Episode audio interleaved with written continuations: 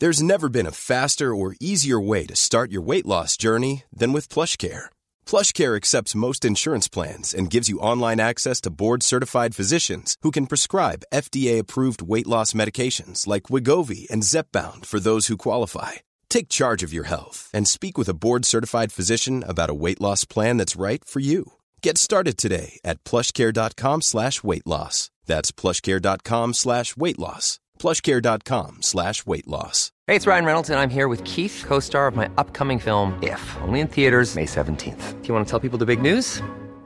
All right, I'll do it. Sign up now and you'll get unlimited for $15 a month in six months of Paramount Plus Essential Plan on us. Mintmobile.com slash switch. Upfront payment of $45 equivalent to $15 per month. Unlimited over 40 gigabytes per month. Face lower speeds. Videos at 480p. Active Mint customers by 531.24 get six months of Paramount Plus Essential Plan. Auto renews after six months. Offer ends May 31st, 2024. Separate Paramount Plus registration required. Terms and conditions apply if rated PG.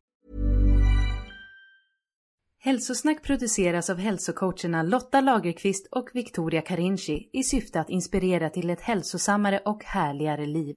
Lotta och Victoria driver också hälsoföretaget Vitalista där de erbjuder hälsocoaching enskilt, i grupp och online. Läs gärna mer på vitalista.se.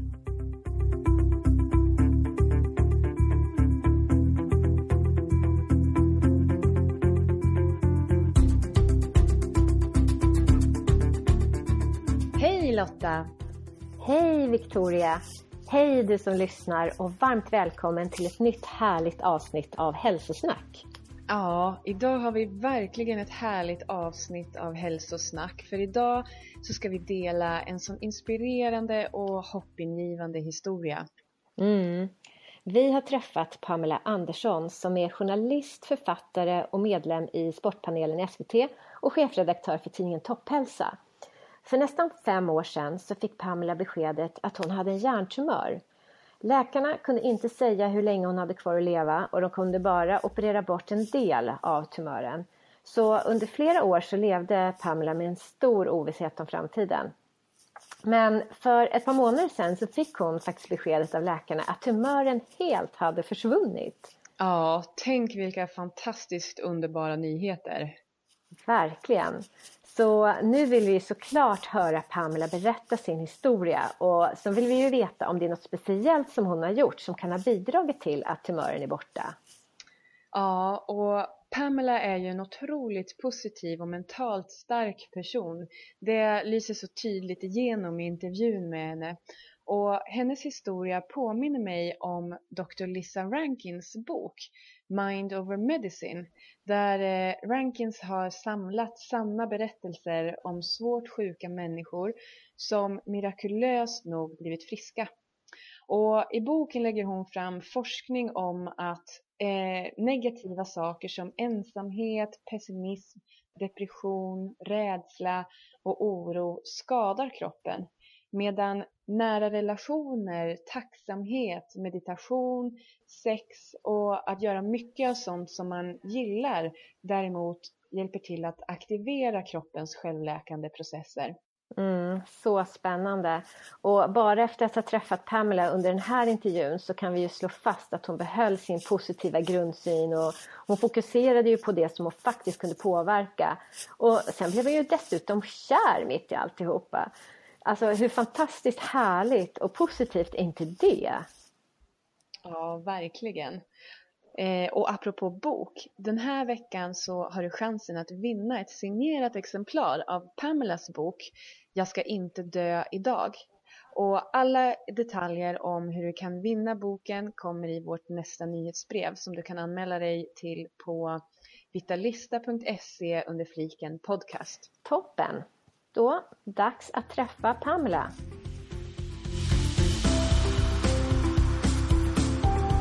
Hej Pamela och varmt välkommen till Hälsosnack. Tack så mycket. Först och främst ett superstort och hjärtligt grattis till dig för du har ju fått ett helt fantastiskt besked här Ja. för bara några veckor sedan. Ja, helt. eh, Jag har faktiskt inte riktigt landat än om jag ska vara ärlig.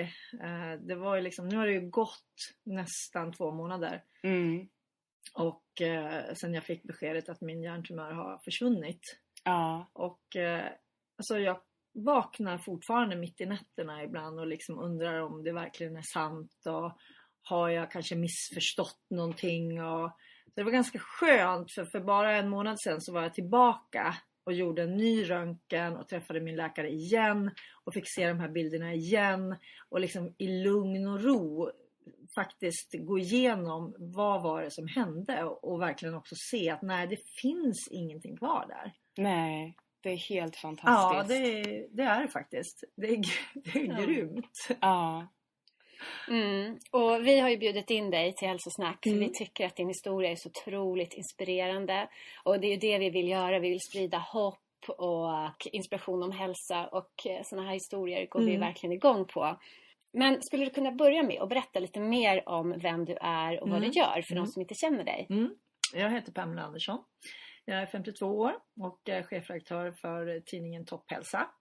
Sitter också i sportpanelen i SVT på måndagar och eh, pratar sport. Jag är författare och har skrivit en bok som kom ut för två och ett halvt år sedan.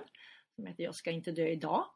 Och jag är föreläsare. Jag åker runt eh, i Sverige och även utomlands och föreläser om eh, motivation, träning, Mm. och förstås liksom allting via min historia. De här fem senaste åren har jag ju alltså levt med en hjärntumör i huvudet som läkarna sa 2012 att de aldrig skulle kunna operera bort. Mm. Man försökte operera så mycket man kunde augusti 2012. Eh, vilket var två centimeter ungefär utav en äggstor tumör. Och sen så har jag under de här åren genomgått både strålning eh, mot hjärnan och mot tumören som misslyckades och då fick jag direkt eh, gå in på cellgifter.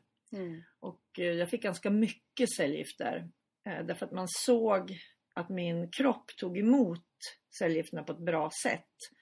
Och eh, att liksom tumören stannade i tillväxt redan efter första cellgiftsbehandlingen. Så då dundrade de på ganska mycket. Mm.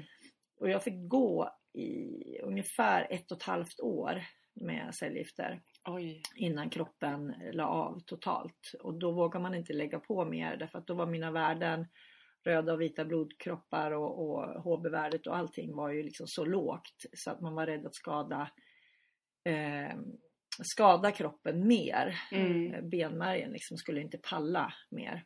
Och då fick jag sluta. Så att jag slutade med cellgifterna eh, sommaren 2014. Och då var jag så dålig så att jag, eh, jag kunde nästan inte gå me- mer än fem meter alltså utan att pusta som att jag skulle ha sprungit ett maraton. Liksom. Mm. Mm. Plus att jag hade ju sån här fruktansvärd eh, smärta i hela skelettet då. Så att de kallar det för skelettdepression, Mhm. kallade läkarna det för. När liksom benmärgen har, har tagit så mycket stryk. Så att allting gjorde ju ont. Det var ju ingen som fick röra mig därför att liksom den minsta beröring brände ju som att jag skulle liksom ha fått eld på Mm. huden. Jag kunde knappt ha kläder på mig. Mm. För det gjorde så fruktansvärt ont. Åh, vad tufft. Ja, det var fruktansvärt tufft för man trodde liksom inte att det skulle gå över någon gång. Och det var Nej. liksom så här 24 timmar om dygnet som jag hade. Jag gick ju på morfin förstås, annars har jag inte, jag har inte klarat det. Men eh, sakta men säkert liksom så har det ju försvunnit. Idag har jag ju egentligen bara fortfarande smärtor i fingrarna och i fötterna. Mm.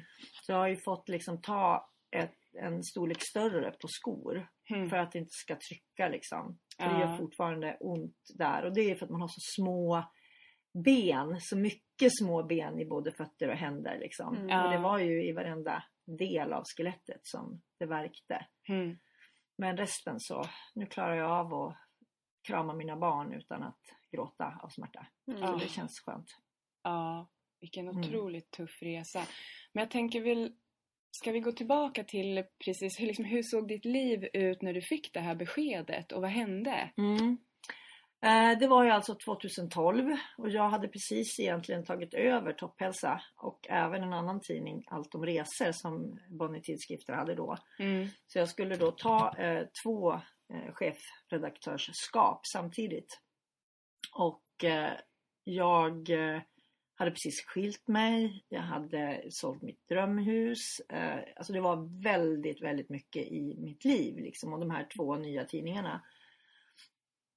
Och jag, så här efteråt kan jag känna att jag liksom förmodligen visste att det var någonting som inte stämde. Mm. Därför att jag kommer ihåg att jag tappade liksom ord under den våren när jag pratade. Och, men liksom jag tog det som stress eftersom jag hade gått igenom en ganska tufft år. Mm. Eh, så att jag, liksom, jag kände så här att ja, men det kommer snart att gå över. Och så började jag träna då när jag tog över Topphälsa. Jag hade inte tränat så mycket för jag hade ju varit chefredaktör för en kändistidning men tränade inte så jättemycket då. Åtminstone inte jag. Så jag kände liksom att jag, jag kan inte ta en träningstidning och inte träna själv. Så jag hade liksom sakta men säkert börjat kommit igång. Ja. Och så på sommaren, det var liksom tre dagar innan semestern skulle börja, så var jag ute och sprang med en av mina bästa kompisar. Där vid Norr strand i Stockholm så känner jag liksom att det händer någonting i huvudet. Det gör ont eller det... Nej, det var ungefär som, jag trodde först att, eh, att jag hade blivit bländad av solen. För jag kände liksom att det hände någonting. Så jag tog några snedsteg. Men sen kä- kände jag liksom nästan direkt att det är inte solen, det är någonting annat. Och jag, jag ska inte säga att jag blev liksom rädd, men det kändes obehagligt. Så vi satte oss eh, på en bänk där. Och då tittade jag på min, liksom, min arm som började skaka så här. Ganska men så här, ovanligt. Och då trodde jag att jag höll på att få kramp, att jag hade liksom kört för hårt. Det var en väldigt fin kväll och liksom kanske inte hade druckit så mycket. Eller så jag, jag visste ju liksom inte. Men sen när jag skulle försöka förklara det för min kompis och insåg att jag hade svårt att prata. Då fattade jag att det här är ju liksom inte någon kramp. Och då tänkte jag som man kanske gör. Liksom, svårt att prata, det var bara höger del av kroppen. Jag trodde jag hade fått en stroke då. Mm. Så vi åkte upp till sjukhuset eh, och där eh, föll jag ihop i ett epileptiskt anfall Mm. och eh, var medvetslös i en timme. Och vaknade upp liksom till ett helt nytt liv kan man säga. Med slangar överallt i hela kroppen där man kan sätta en slang och syrgasmask över ansiktet. Och, och visste liksom inte vad som hade hänt. Men då hade jag fått ett grovt epileptiskt anfall där på, på Sankt Görans sjukhus i Stockholm. Och eh, ja, och sen tog det bara några dagar senare som jag fick beskedet att jag hade en tumör i hjärnan. Mm. Och vad, vad händer då? Vad, Ja, hur- hela alltså mitt det liv, måste ju, ja men det var ju fruktansvärt. Det, Det är barn också. Mina barn var ju då fem och åtta år och förklara för dem liksom att när man inte själv visste hur länge man skulle få leva, det var ju det, det är det värsta jag gjort i hela mitt liv. ja. Det var ett fruktansvärt eh, besked liksom. Mm. Det var, alltså, det var nästan så här overkligt. Att man nästan inte kunde tro att det Nej. hände mig. Liksom. Det här är någonting som händer andra. Eller det här är någonting som man ser på film. Det hände inte mig. Eh, och att få höra då från en läkare att de inte visste hur länge man skulle få leva. Det var fruktansvärt. Mm. Mm. Det är liksom få en dödsdom kastad i ansiktet när man liksom tycker att ja, men, livet har börjat rätt ut sig om man Ja. säger så.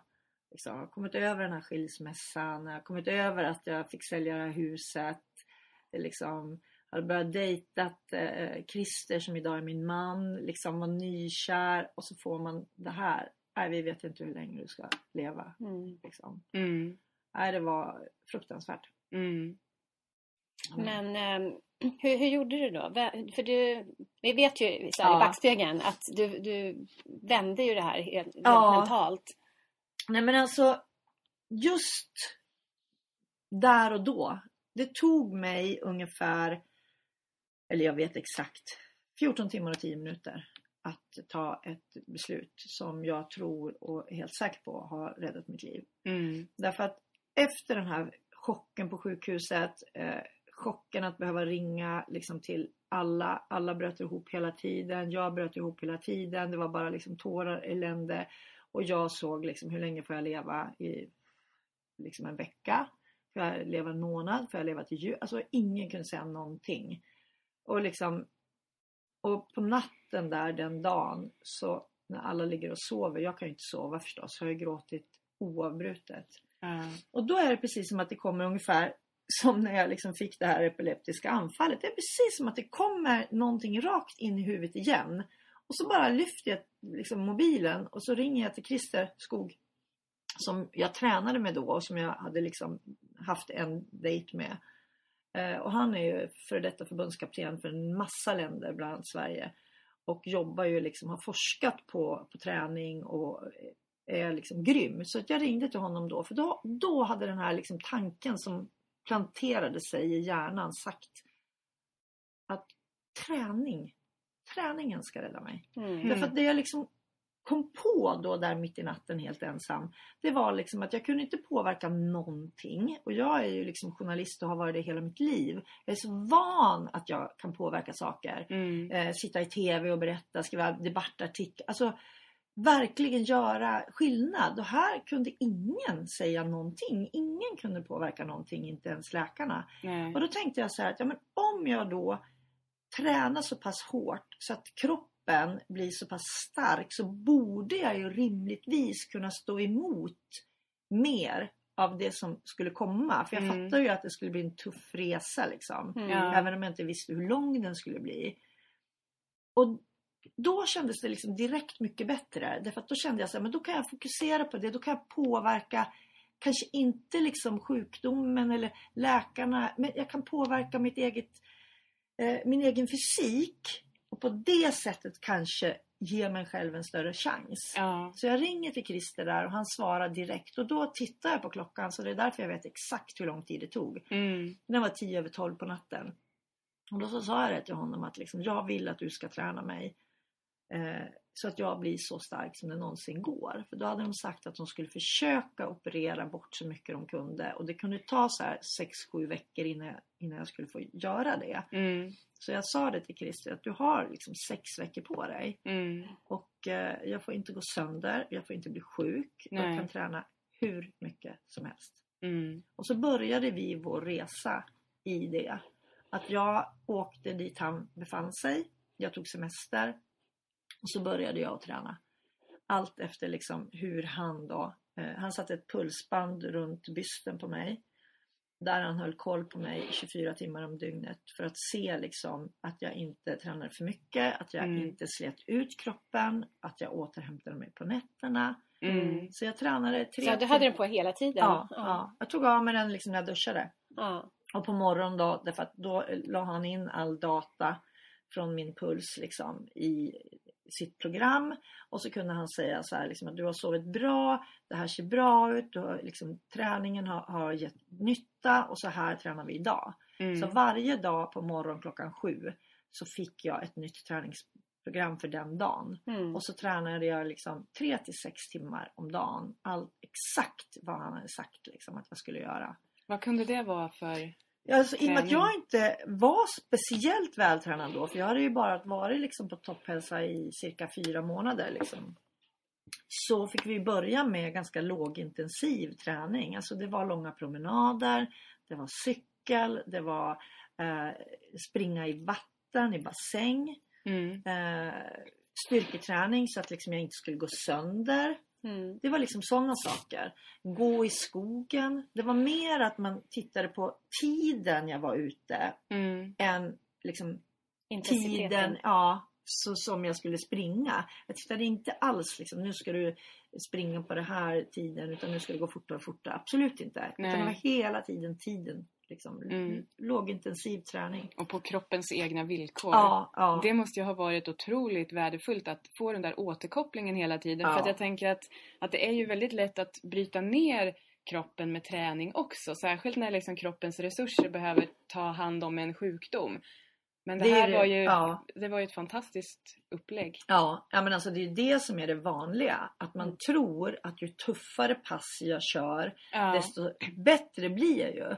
Men det beror ju på var du står från början. Mm. Hade Mm. jag gjort som jag liksom tränade när jag var yngre och var liksom handbollsspelare på rätt hög nivå. Då har ju jag kört slut på kroppen istället. Mm. Ja. Kanske till och med skadat mig och inte kunnat träna. Och det hade blivit pannkakat av alltihopa. Mm. Nu var ju jag i den sitsen så att jag hade liksom värld, en av världens bästa tränare på just sådana här saker. Mm. Och jag menar jag bara tackar liksom min lyckliga stjärna för det. För jag har aldrig klarat det här utan Christer. Nej. Jag har kört, eh, jag har kört mig i väggen. ja. För jag tyckte ju själv så här, ska jag börja med att gå? Men fan, jag har ju bara sex veckor på mig liksom. Ja. Men jag, jag kände också så här, nej men jag ska lita på Christer. Jag vet hur duktig han är. Mm. Så att jag blev liksom som en soldat. Från början ifrågasatte jag ingenting. Jag bara gjorde det.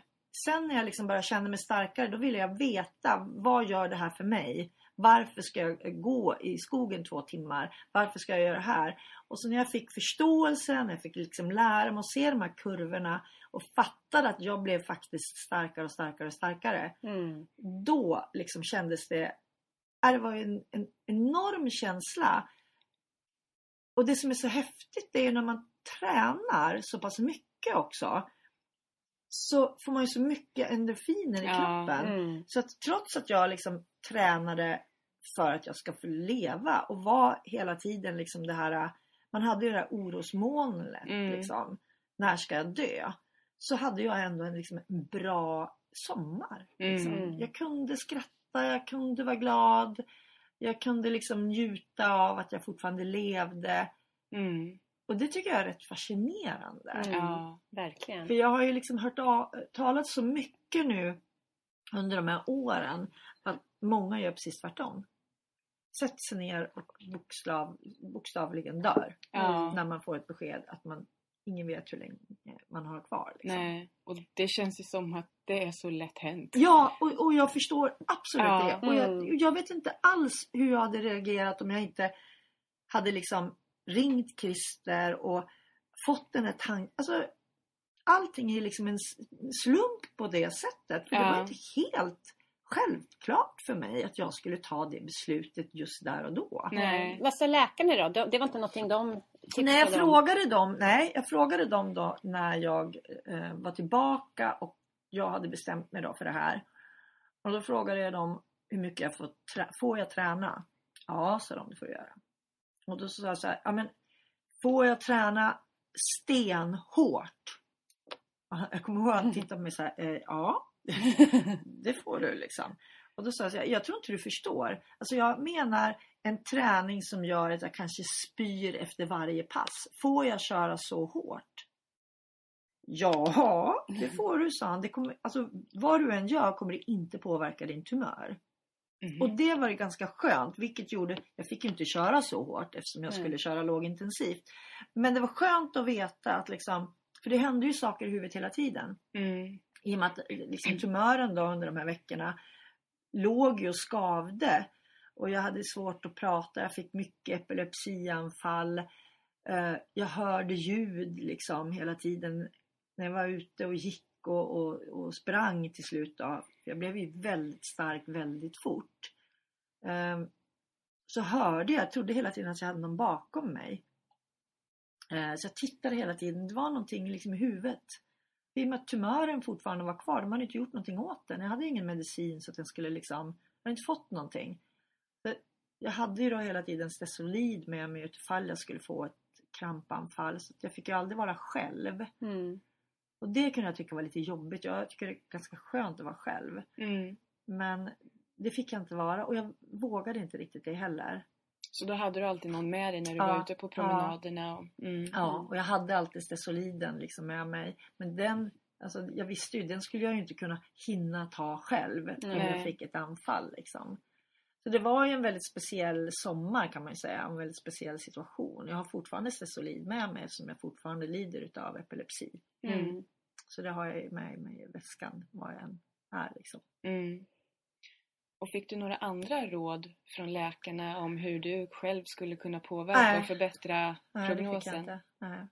Utan jag tog det liksom beslutet själv och eh, nu säger ju läkarna, det, alltså den forskningen fick jag inte reda på. Jag vet inte om den liksom fanns. Nu vet jag ju att forskningen säger att det är jättebra liksom, Med att träna. med att träna. Mm. Ja. Men det var ju någonting som jag liksom, det var det enda som jag kände att jag kunde påverka och det var det jag greppade. Liksom, Mm. Jag greppade ju hela tiden efter det här halmstrået. Liksom, hur ska jag kunna få leva längre? Mm. Mm. För det var ju hela tiden liksom på något vis i mitt huvud att jag kommer inte få leva så länge. Mm. Men och där kan man ju så här i backspegeln säga att visst läkarna de, säger, de, de vet ju inte. Men samtidigt, de hade ju så fel när det gäller dig. Ja, ja.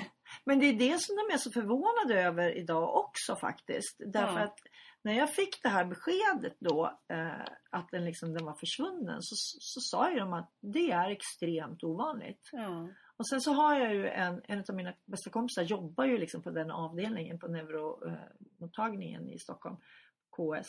Och hon säger ju också liksom att men hon har ju pratat om naturligtvis med sina kollegor och de säger att det är extremt, extremt ovanligt att den bara försvinner.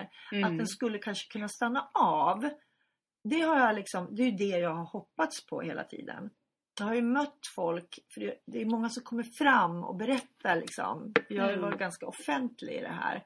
Så jag har ju mött människor som har berättat för mig att liksom, de också har en tumör som ligger där som ett liksom, skrumpnat löv i hjärnan och har, har gjort det i tio år. Alltså, och det var ju det jag hela tiden hoppades på också. Att så länge liksom, jag hade den vilande så kunde jag ju få leva. Mm. Men ingen visste ju liksom eftersom de inte fick död på den. Nej. Men det är väl också extremt ovanligt att någon sätter igång med ett sånt träningsprogram efter en Ja, så är det ju. cancerprognos. Men du gjorde Mm. ju lite kostomläggningar också. Ja, fast väldigt lite faktiskt. Eh, alltså, ni anar inte hur många mejl jag har fått av människor som vill att jag ska göra olika kostomläggningar. Och det är allt ifrån vulkansand till olika konstiga liksom hemmagjorda grejer. Och jag är jättetacksam över att så många engagerar sig. Och jag var ju också så liksom, ja men vad kan jag äta? För man, man greppar ju över allt. Och jag Mm. frågade faktiskt min eh, läkare Imagine the softest sheets you've ever felt. Now imagine them getting even softer over time. That's what you'll feel with Bowl and Branch's organic cotton sheets. In a recent customer survey, 96% replied that Bowl and Branch sheets get softer with every wash. Start getting your best night's sleep in these sheets that get softer and softer for years to come. Try their sheets with a 30-night guarantee. Plus, get 15% off your first order at bowlandbranch.com. Code BUTTERY. Exclusions apply. See site for details. Here's a cool fact a crocodile can't stick out its tongue. Another cool fact you can get short term health insurance for a month or just under a year in some states. United Healthcare short term insurance plans are designed for people who are between jobs, coming off their parents' plan, or turning a side hustle into a full time gig. Underwritten by Golden Rule Insurance Company, they offer flexible, budget friendly coverage with access to a nationwide network of doctors and hospitals. Get more cool facts about United Healthcare short term plans at uh1.com. liksom, vad ska jag äta? Och då så sa han så här, ja, men hur äter du nu? Och då Christer, eh, som också är jävligt duktig att laga mat, jag är inte det. Eh, han gjorde ju allt från grunden. Så att vi Mm. åt redan liksom från kostcirkeln. Och liksom han såg till att jag fick i mig de här bra livsmedlen, mycket eko- ekologiskt och sånt där redan. Och det enda råd jag fick från läkarna det var så här, ta bort alla lightprodukter och, liksom, och gör som du äter nu. Mm. Så det gjorde jag. Så istället för liksom ta en, en Cola light eller alltså Hade du ätit saker. mycket lightprodukter tidigare? Jag tyckte inte att jag gjorde det men det är klart liksom som många andra kvinnor så ville jag aldrig bli liksom sätta på mig en massa kilon så jag valde ju gärna lightprodukter, det gjorde jag ju. Mm. Men jag, jag skulle inte säga att jag åt jättemycket och jag förstår inte riktigt hundra varför jag skulle ta bort dem. Men jag gjorde ju det, jag lyssnade bara Mm. blint på honom på, och istället plockade jag in saker som jag inte åt. Jag plockade in riktigt smör, jag, plock, jag plockade in det här liksom det som jag hade plockat bort för att jag inte ville gå upp i vikt. Mm. Mm. Ärligt, så var det ju. Mm. Och sen så sa han också, vilket han, jag, jag har frågat honom om det nu och han kommer inte ihåg att han sa det. Bo- Gojibär. Så det proppade jag i mig. Ja. Ja. Gojibär, de är inte så himla goda Nej, faktiskt. nej. De är lite hårda ju, för det är ju torkade som vi har. Ja. Men jag tänkte, när han sagt det så, så jag gjorde liksom allting. Ja. Och sen så lyssnade jag inte på några andra råd. Mm. Och det är han också så här, ja men. För jag frågade honom efter jag får alla de här mejlen hela tiden. Ska jag liksom äta mitt vitaminer? Vad ska jag, ska jag äta det här för det ska ju liksom stärka kroppen? Och, och så sa han bara till mig att det där gör du ju som du vill med. Men du ska komma ihåg det att cellgifterna är tänkta att bryta ner din kropp. Mm. Om du proppar i dig saker som ska bygga upp din kropp så är ju det helt fel.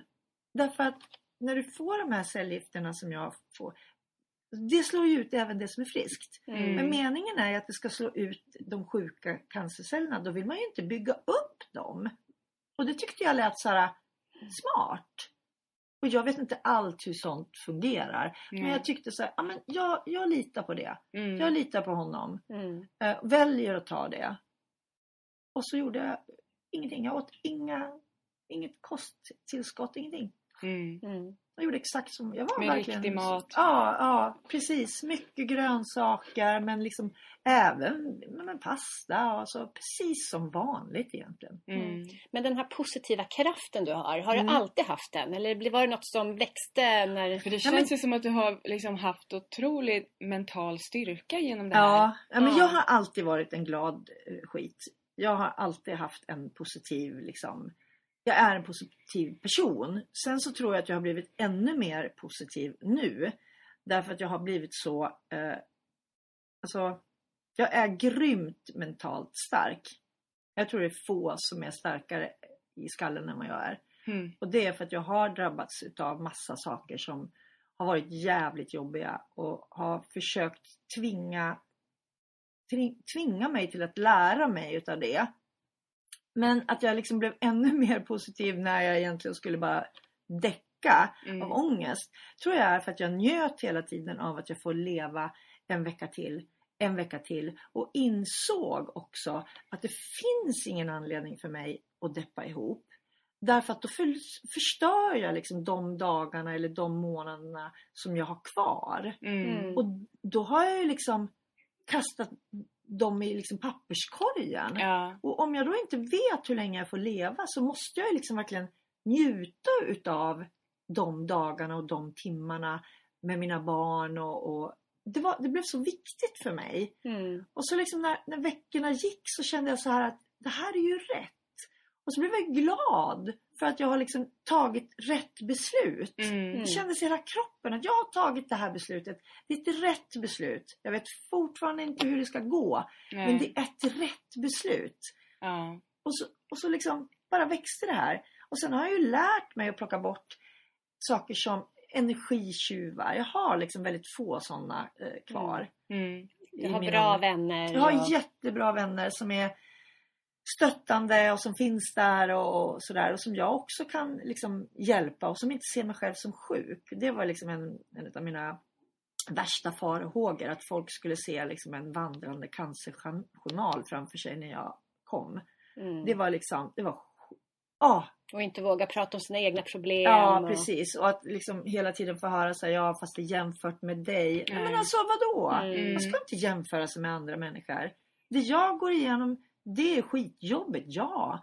Men jag menar, för en annan person så kan det vara andra saker som är jättejobbiga. Man kan inte alltid jämföra med det värsta. Man kan liksom inte leva så. Nej. Och det är ganska skönt för mig att, få höra liksom vardagliga problem och kanske få komma med en input på det. Och, och kanske kunna säga så här, ja fast nu, om du tänker perspektiv här nu. Alltså, Mm. Utan att liksom jämföra med min sjukdom utan andra typer av perspektiv. Mm. Och det har varit ganska skönt att jag har sådana vänner som liksom inte har hela tiden utan bara när det har behövts Mm. hjälpt mig på, på liksom, med min sjukdom. Mm. Men som sagt, jag har alltid varit väldigt positiv. Mm. Jag tror att det är rätta sättet att leva sitt liv. Mm.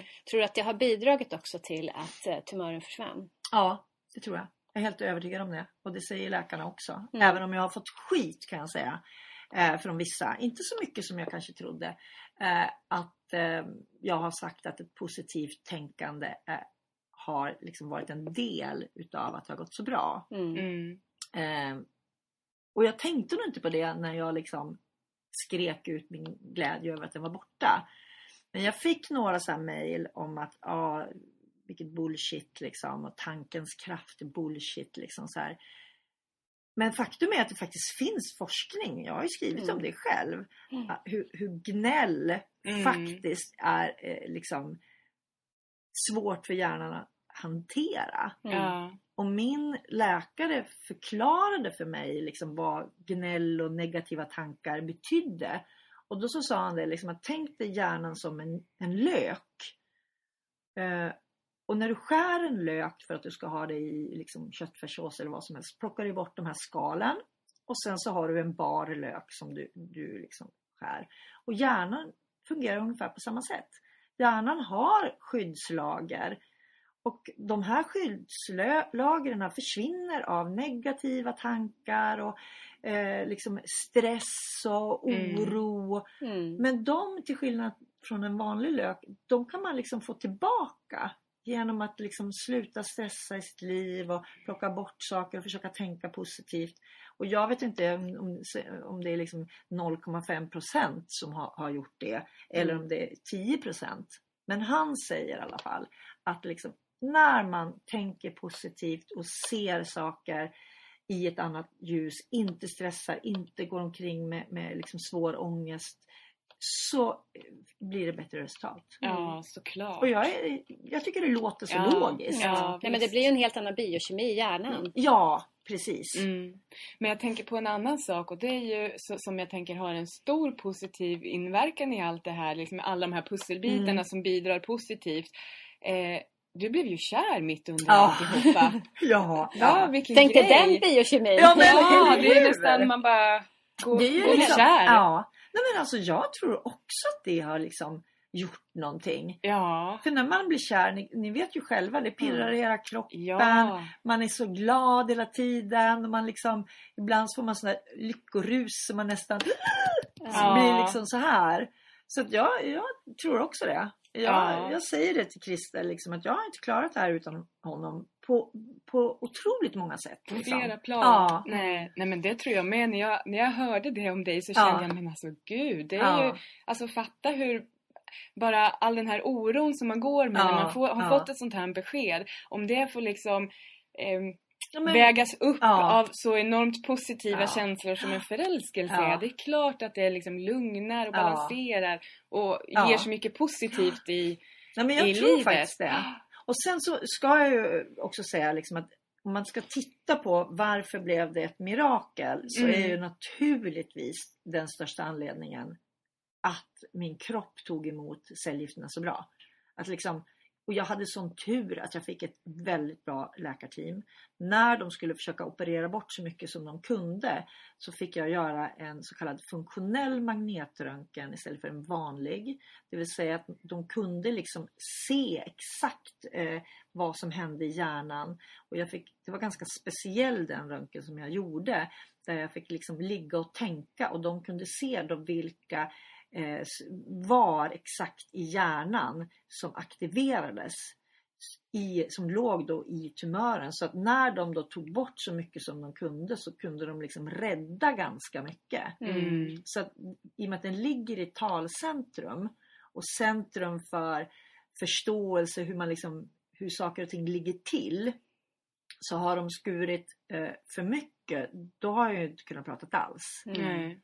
Eller kanske liksom har blivit en grönsak. Det är därför de inte kunde ta bort den. Mm. Men har du, har du skurit för lite så har jag kanske inte heller haft lika bra chans. Så de var ju verkligen precisa liksom och, och, och kunde göra det här på ett kanonbra sätt. Mm. Och så de här cellgifterna på. Och jag vill verkligen poängtera det så jag inte får massa skit för det också. Nej. Men jag tänker när du berättade för att eh, min man har faktiskt också opererats i hjärnan Mm. på, eh, på KS. Ja. Och eh, jag känner det att alltså, de var så skickliga. Ja. De var så duktiga och jag kände sån liksom jag bara kände att jag, när, när de hade lyckats med min mans operation Ja. jag bara ville krama dem Ja. och bara tack för att du finns, tack för att du gör det här Mm. fantastiska jobbet varje dag. Mm. Alltså jätte, ja, all cred till, Ja, till de med. människor som Men det gör sägs ju också, jag vet inte, men det sägs ju att Karolinska är ett av världens bästa eh, liksom sjukhus just vad gäller hjärnor och Ja. hjärntumörer. Att det är Karolinska som är bäst i Europa så finns det något i eh, USA. som, som man klassas som högst. Jag har ingen aning om vad den siffran men jag har hört det på jätte, från jättemånga olika håll. Liksom. Mm. Och det gjorde ju också, för jag hörde ju det när jag liksom väl kom dit, och det gjorde ju också att jag kunde lägga den här oron var finns det en bra vård? Ja. Som jag förstår att många tänker man liksom bor långt från Stockholm kanske eller så här och man kanske tror att nej men jag, jag känner den här oron, jag får inte den vård som jag förmodligen Nej. borde få. Men jag kunde ju släppa det på en gång. Mm. Jag, jag förlitade mig helt på, på mitt team. Mm. Och det kändes ganska skönt. Ja, men jag tänker på en annan sak och det är att du har ju berättat att du aldrig identifierade dig med eh, din cancerdiagnos och du och Christer pratade på ett väldigt Mm. speciellt sätt om sjukdomen. Ja, Men vi kommer ju båda från en eh, grym sportvärld kan man säga. Han jobbar ju fortfarande med, med sport och hälsa och jag har ju liksom idrottat i, så länge jag har orkat och kunnat för min kropp och sen jobbat också med sport och hälsa i hela mitt liv egentligen. Så för mig var det ganska naturligt att liksom prata i sporttermer och i och med att Christer då förstod exakt så, så blev det liksom att jag såg den här kampen som en, en match helt Mm. enkelt. Och då var det lätt för mig att, att förstå liksom, mitt eget agerande också. Att ibland så, så har man en dålig dag, ibland förlorar man fast, fast man trodde att man skulle vinna. Eh, man vet liksom att man eh, man måste ge allt och, och man kan kontra. Och, alltså, Mm. Det var liksom, och handboll var ju liksom min sport som jag, som jag höll på med när jag var yngre. Så jag såg det liksom som ett, en, konst, ja, en handbollsmatch. Och jag vägrade se mig själv som sjuk. Jag såg mig själv som skadad. Det vill Mm. säga, liksom, det har jag varit flera gånger i handbollen. Mm. Och när man är skadad så måste man rehabilitera sig. Då kan man inte bara vila. Därför att då Mm. läker inte liksom, jo den läker. Men du kanske aldrig blir densamma. Mm. Så att jag såg liksom den här, jag måste liksom träna hela tiden. För att jag ska kunna komma tillbaka i matchen. Mm. Och det gjorde jag ju även när, när kroppen bröts ner av alla de här cellgifterna och strålningen. Och att jag försökte hela tiden ända tills det inte gick. Liksom. Till slut var jag ju nere att jag kanske, ja men kunde jag gå en kilometer när det var som värst så var ju det bra. Eftersom Ja. jag hade så ont. Och, och då har jag liksom gjort någonting Mm. ändå. Mm. Och varenda gång jag kom in då och eh, fick mitt nya besked så var det liksom en, en del utav eh, resultatet i matchen. Mm. Så att det, det var liksom Först låg jag under när strålningen misslyckades och sen så kvitterade jag och sen så har det varit liksom 2-1, 3-1, 4-1. Ja, Mm. Fantastiskt. Men hur har du landat efter beskedet nu att nu är den borta? Jag ska säga att det är svårare faktiskt än vad man tror. Därför att när man har levt med liksom på något vis en, en vetskap av att man har kort tid kvar och så helt plötsligt så är det ingen som vet igen. Så famlar man lite själv också efter ja, vad ska jag göra nu? Alltså det kommer sådana tankar. Um, nu vet ju jag att risken är ju förhöjd att, för mig att en ny tumör kommer. De säger ju att de kommer inte kunna friskskriva mig som jag vet att jag har stått någonstans och nu är fri från cancer. Nej, det är jag ju inte. Läkarna säger att det är ungefär 20% risk att en ny tumör kommer Mm. i hjärnan. Men då tänker jag så här, ja, okej det är 20% risk. Ja, men då är det ju 80% chans att den inte kommer. Mm. Och jag menar 80 Det är bra det är fan bra. Ja. De oddsen har jag inte haft på fem år. Nej. Utan det är ju liksom, så jag tänker så här, ja men då fortsätter jag leva som jag gör. Och framförallt så fortsätter jag träna och äta som jag gör. För då tänker jag att nästa, om det nu blir de här 20 procenterna som vinner, men då kommer jag ju vara mycket bättre förberedd den Mm. här gången än vad jag var sist när jag Mm. inte var speciellt tränad. Nej. Sen så är det ju så, så att liksom, så de här cellgifterna och de här åren har ju slitit hårt. Så att jag är ju inte alls på samma nivå nu som jag var när jag opererades. När jag gick liksom all in de här sex veckorna och körde så hårt. Mm. Det tar längre tid liksom. Mm. Men jag tänker att det kan man ju inte ge upp för. Jag får ju börja igen på den nivå jag står på Mm. och, och liksom jobba mig fram på Mm. det. Men det jag, har, det jag gör det är att jag unnar mig lite mera liksom, av det goda bara för att jag kan. Mm. Ett extra glas champagne sådär lite då och då. Ja. Jag tänker man måste få fira också. Ja, man kan liksom inte bara Självklart. försöka Nej. att komma tillbaka. Därför att jag blir inte samma person som jag innan jag var sjuk. Eh, Det har gått liksom, det har på något vis runnit för mycket vatten under broarna för Mm. att jag någonsin ska vara samma person. Men jag är kanske en, en bättre person på många sätt. Att jag ser mycket mera eh, liksom utåt och uppskattar mycket mera saker än innan. Därför att jag vet att det kan liksom gå på en joggingrunda och så har allt förändrats. Mm. Mm. Mm. Ja. Ja, man blir... eh, Förlåt, jag blir tagen. Ja.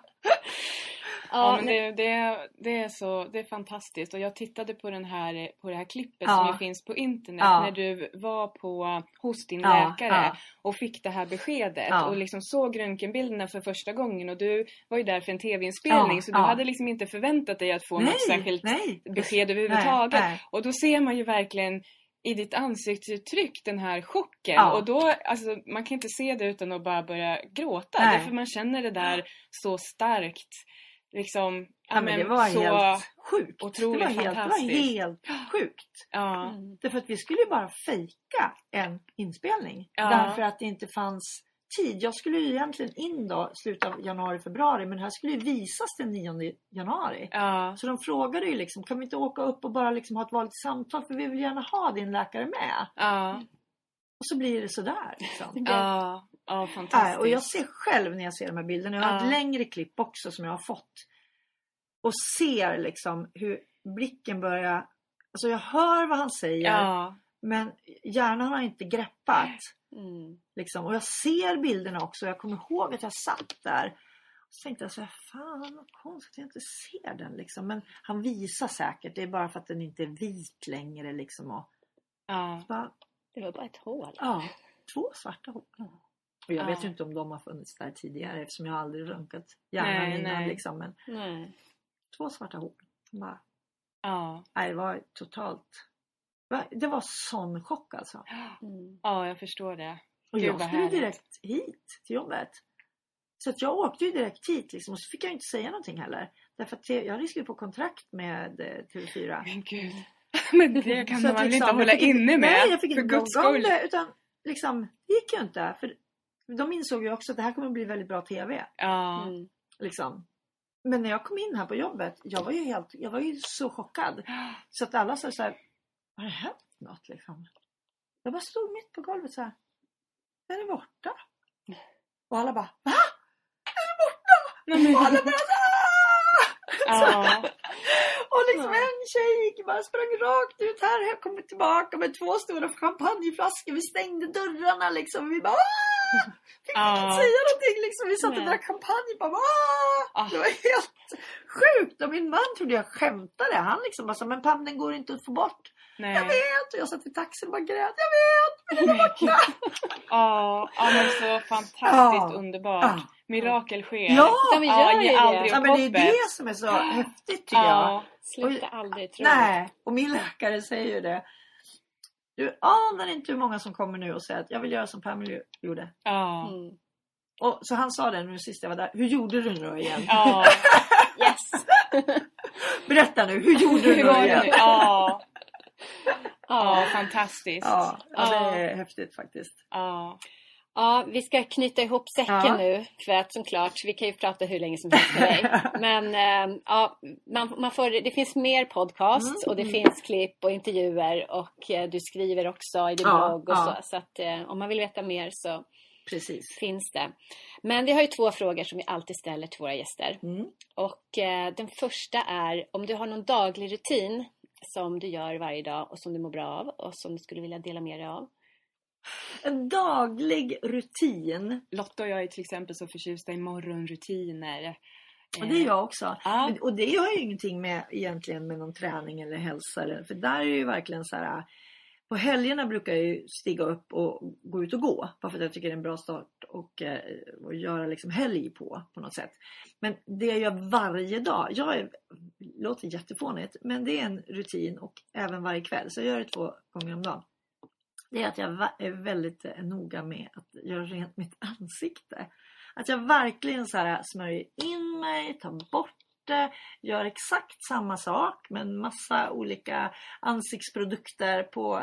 Jag sminkar ju mig väldigt sällan men jag tycker det är liksom så här ansiktsolja och sånt. Mm. Det gör jag.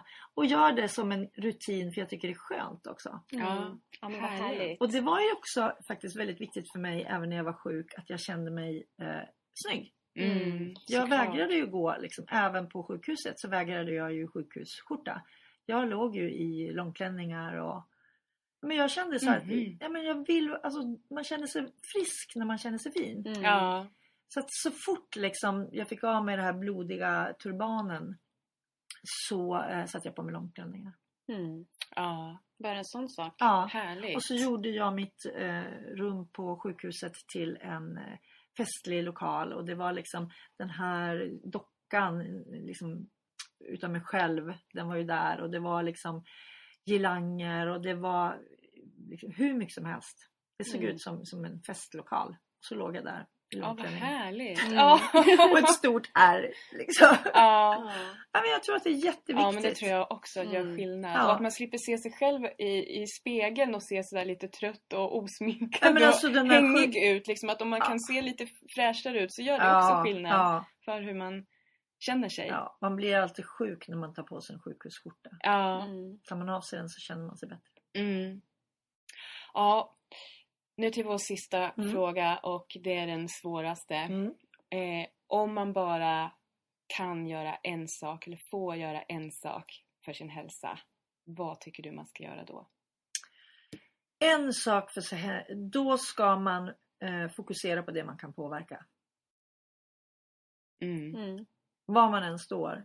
Eh, om du liksom känner att jag eh, har svårt att gå för att jag har artros i benen eller vad som helst. Liksom. Ja, men fokusera på det du kan göra. Mm. Och det är ju väldigt individuellt. Det är ju Mm. liksom helt upp till eh, den person man är och i den situation i livet man är. Men det som man inte ska göra det är ju liksom att säga att Nej, men jag kan inte göra någonting. Jo, det kan du. Det finns alltid någonting som man kan göra och fokusera på det. Mm. Bra svar. Tack. Mm. Tack så jättemycket för att du kom till Hälsosnack. Eller Tack för att vi fick komma till dig förresten. Ja, sitter ja. på ditt kontor och spelar Ja, in. ja. Ja, tack. så jättemycket. Och var kan man hitta mer om dig? Eh, man kan läsa mina eh, ledare i Topphälsa. Eh, jag bloggar på topphälsa.se och sitter förstås också i sportpanelen. Där pratar jag inte så jättemycket om mig själv men, Nej. men jag skriver även faktiskt krönikor i flera andra tidningar, bland annat Hudiksvalls tidning och Ljusnan och Ljusdalsposten och det är Mm. mycket sånt. Mm. Och läs min bok förstås! Just Ja. det. Jag ska inte dö idag. Nej. Den eh, finns ute. Mm. Eh, går att beställa på Ad, Ad eh, Libris tror jag Mm. fortfarande. Mm. Ja, jättebra. Tack så jättemycket. Tack själv! Tack. Jättekul att ni kom! Ja, tack.